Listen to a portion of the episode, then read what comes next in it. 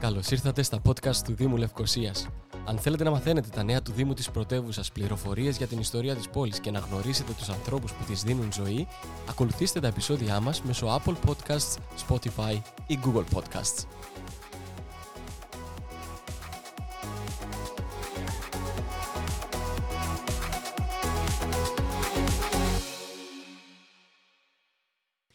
Ο μεγαλέμπορος Ιωάννης Ευαγγελίδης γύρω στο 1880 έκτισε στην ενεωρία Τριπιώτη στη Λευκοσία τρεις μεγάλες νεοκλασικές οικίες για να τις δώσει ως πρίκα στις κόρες του, Μαρίτσα, Ασπασία και Κλεοπάτρα.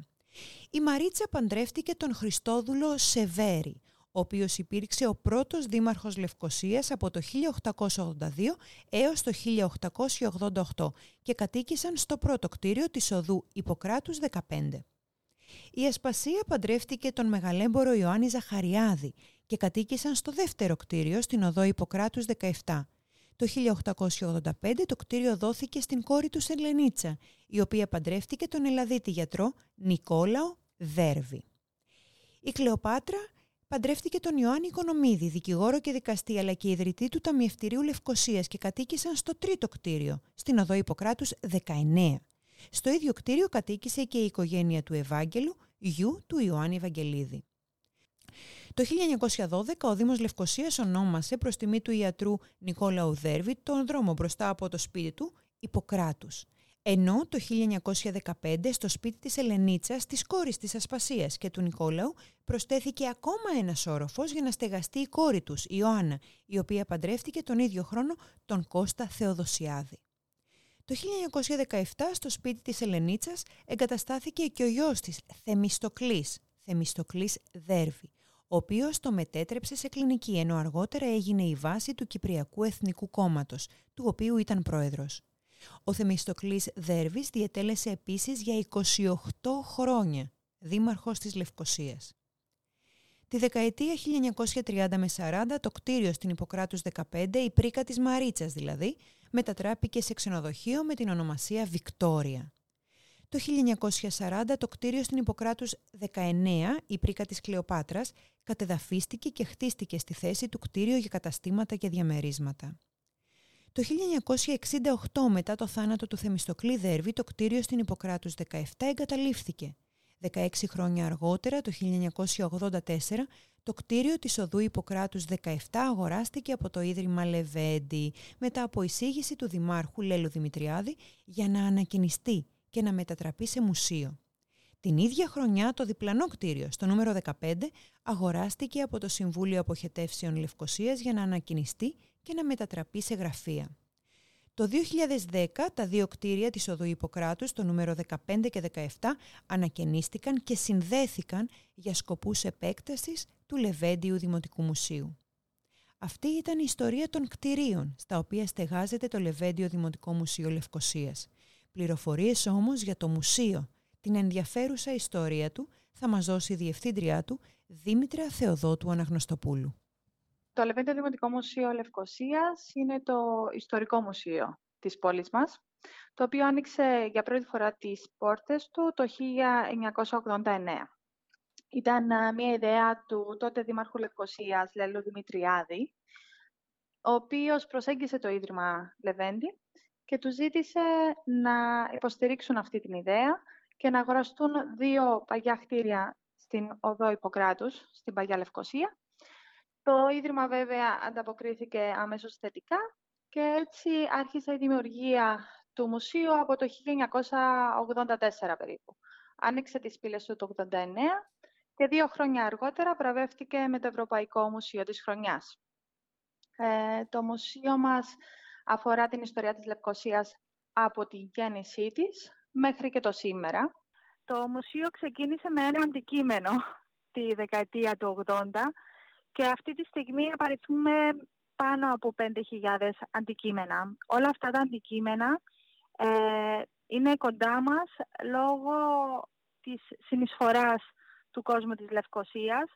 Ο κόσμος έρχεται, δορίζει τα αντικείμενα που έχουν από τις προσωπικές τους συλλογές ή αντικείμενα που ανήκαν στις οικογένειές τους, όπως επίσης μεγάλος αριθμός των αντικειμένων οφείλεται σε δωρεά του Ιδρύματος Λεβέντη και του Δήμου Λευκοσίας. Το μουσείο πέρα από τις συλλογές του, έχει αλλάξει μορφή τουλάχιστον τρεις φορές μέχρι στιγμής. Είχε ξεκινήσει με ένα κτίριο, στη συνέχεια έγινε, ε, προσθέθηκε ακόμη ένα κτίριο στον πίσω, ε, στην πίσω μεριά του κτιρίου, όπου ήταν το σπίτι των εκπαιδευτικών προγραμμάτων. Το 2000 είχε γίνει αυτό. Και το 2010 είχε γίνει μια τεράστια ανακαίνιση, όπου έγινε η επέκταση του μουσείου στο δίπλα κτίριο και διπλασιάστηκαν οι χώροι του χρειαζόταν αυτή η αλλαγή έτσι ώστε να φιλοξενηθούν όσο περισσότερες, όσο περισσότερες συλλογές μπορούσαν αντικείμενα από τις συλλογές. τώρα, 32 χρόνια μετά, το Μουσείο καλείται να αλλάξει εντελώς την πολιτική του και αυτό αρχίσαμε να κάνουμε από πέρσι τον Ιανουάριο. Απλά δυστυχώς η πανδημία ε, μας χτύπησε την πόρτα και έτσι πολλά πράγματα έμειναν πίσω. Παρ' όλα αυτά, εμάς μας έδωσε και κάτι θετικό η, η πανδημία. Μας βοήθησε να επιταχύνουμε τις, το πρόγραμμα που είχαμε, στο να βγούμε πιο δυναμικά στα social media, μέσω ε, των, της ιστοσελίδας μας. Τα εκπαιδευτικά ήταν ένα τεράστιο κομμάτι του μουσείου. Ήταν το πρώτο μουσείο στην Κύπρο που είχε ξεκινήσει τη δεκαετία του 90 να προγραμματίζει εκπαιδευτικά προγράμματα και να φέρνει μέσα τα παιδιά να μαθαίνουν για την ιστορία της πόλης. Ε, έτσι, θεωρήσαμε χρέος μας να δώσουμε βάση στο εκπαιδευτικό κομμάτι και να δημιουργήσουμε διάφορα φιλμάκια που να λένε ιστορίες για την πόλη μας μέσα από τα αντικείμενα του μουσείου. Ε, με την ομάδα του μουσείου το 2020 ε, σχεδιάσαμε ξανά τη στρατηγική του μουσείου και ένα πενταετές πλάνο για τις εκδηλώσεις και τις εκθέσεις που θα παρουσιάσουμε και γενικά το πώς θα προβάλλεται το μουσείο προς τα έξω. Στόχος μας είναι οι Λευκοσιάτες να μάθουν το μουσείο όσοι δεν το ξέρουν και να έρθουν να μάθουν την ιστορία της Λευκοσίας από κοντά. Βέβαια, λόγω της πανδημίας ανακαστήκαμε να αλλάξουμε λίγο τα σχέδιά μας και να δώσουμε περισσότερη έμφαση στο κομμάτι το διαδικτυακό.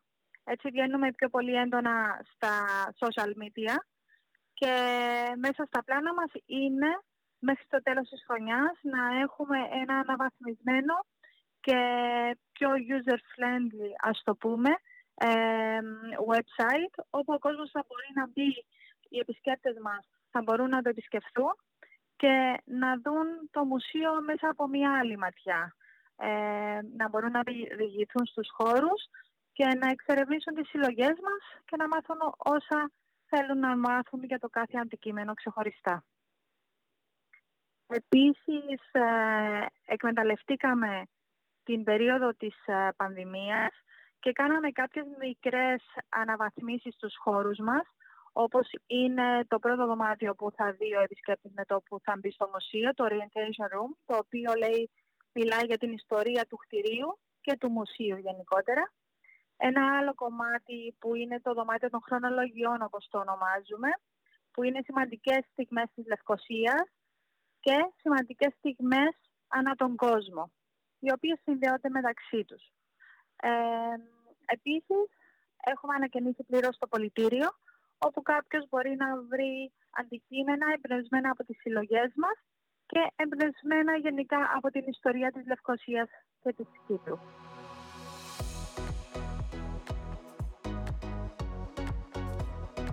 Για όμορφες ιστορίες και για την πλούσια ιστορία της πόλης, ακολουθήστε τα επεισόδια μας μέσω Apple Podcasts, Spotify ή Google Podcasts.